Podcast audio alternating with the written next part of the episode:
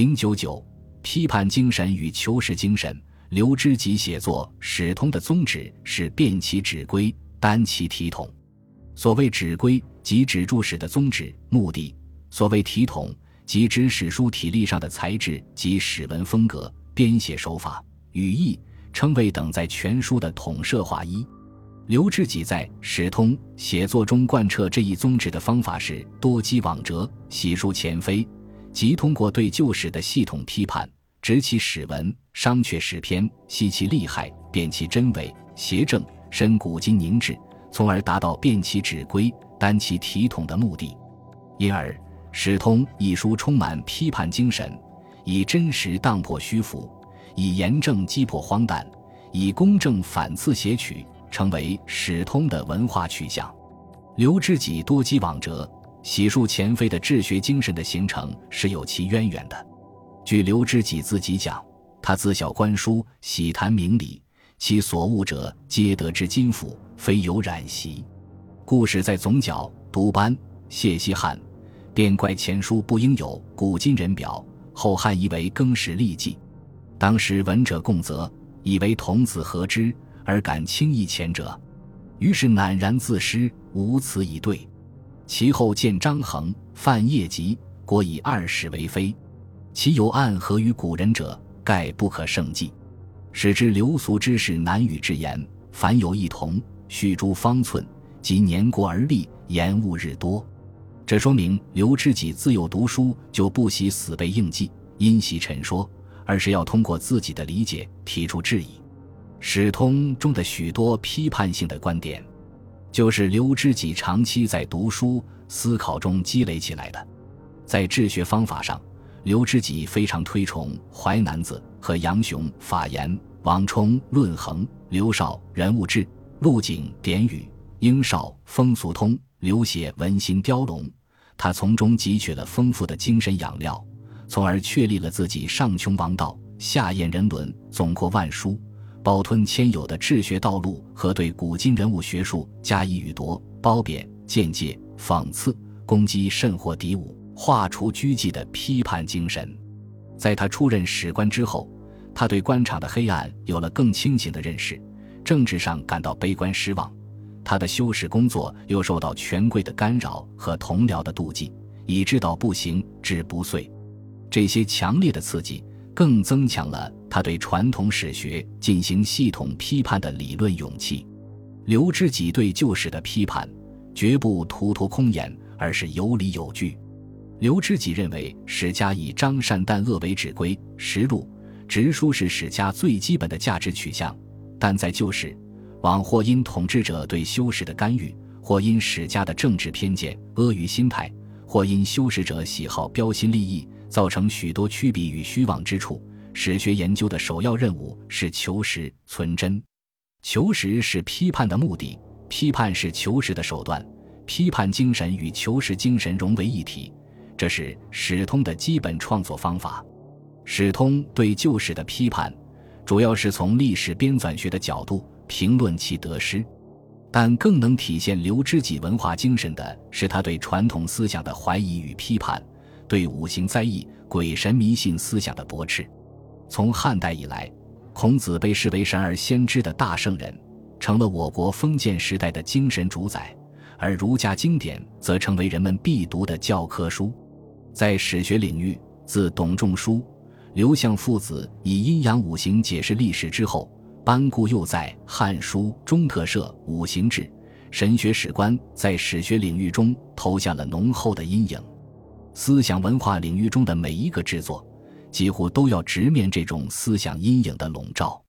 东汉王充首先向传统思想发起挑战，刘知己继承王充、论衡、问孔、刺孟的怀疑批判精神，写出了《以古惑今》及《汉书》《五行志》错误等战斗性极强的篇章。首先，他认为孔子虽然是一位大圣大德的伟人，但尺有所短，寸有所长，其间切磋仇对，颇易互闻得失。接着就对孔子删定的六经提出批评，说《尚书》略举纲维，勿存褒讳，循其忠实，隐没者多，并且对一些重要史事删遗不存，有理有难晓之弊。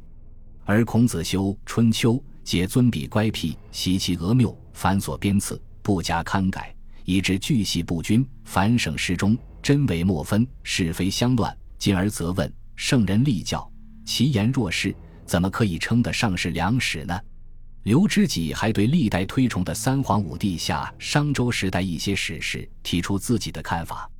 他认为古史记述的尧舜与禅让是很值得怀疑的。他依据《山海经》放勋之子为帝丹朱的说法，推测尧舜禅让实际上是舜废尧，仍立尧子，俄又夺其帝。他依据《虞书·舜典》舜死于苍梧之野的说法，认为苍梧的皆无岭，地气瘴疠，舜在垂暮之年，远涉不毛之地，以致香妃泪洒斑竹，哀怨忧恨而死，说明实际上舜是被雨放逐，老死于苍梧。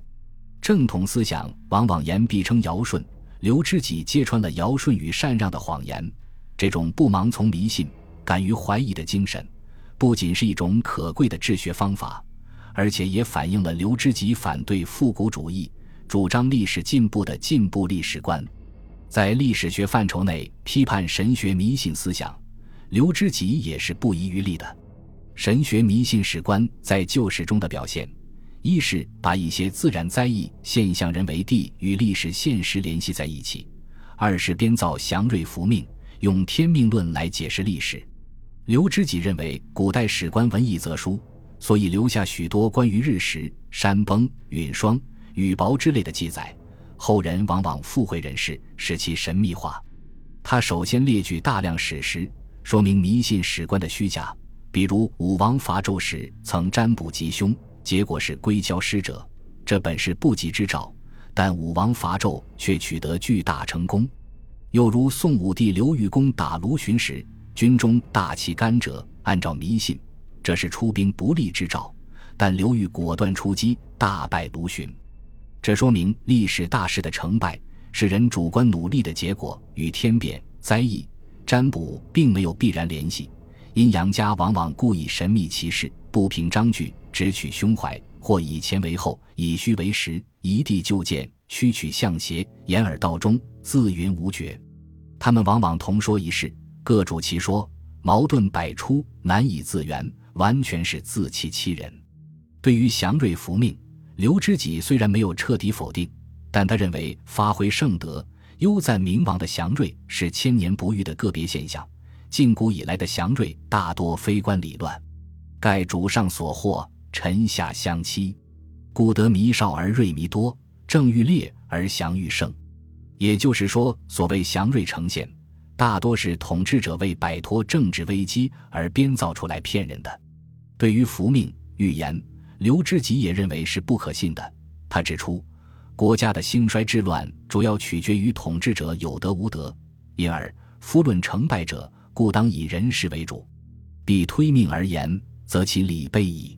他特别批判了司马迁《史记》中的命定论观点，指责他开了一个坏的史论传统，以致虞桓、魏略、虞世南、帝王略论都承袭司马迁的观点。在解释辽东公孙述之败和南朝陈朝灭亡的原因时，均以命而言，这样推命而论兴亡，违运而忘褒贬，以之垂戒，不其祸乎？也就是说，这完全背离了史家的宗旨。刘知己对神学史观、天命史观的批判，体现了他历史观的唯物主义意识和理性主义价值。本集播放完毕，感谢您的收听，喜欢请订阅加关注，主页有更多精彩内容。